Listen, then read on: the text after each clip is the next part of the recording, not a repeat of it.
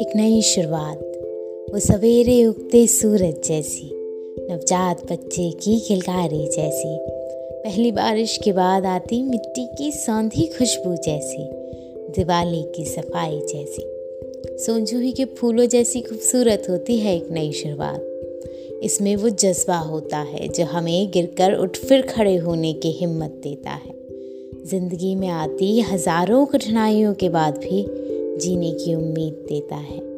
बस इसी उम्मीद के साथ हम एक बार फिर आ रहे हैं खिड़की पर बैठ चाय की चस्कियों के साथ कई नए पुराने मुद्दों पर आपसे चर्चा करने। तो आगे मिलते हैं हर एक नए एपिसोड के साथ एक नई कहानी लेकर। आशा करते हैं आज तक जिस तरह का स्नेह आपने खिड़की को दिया है, आगे भी देते रहेंगे।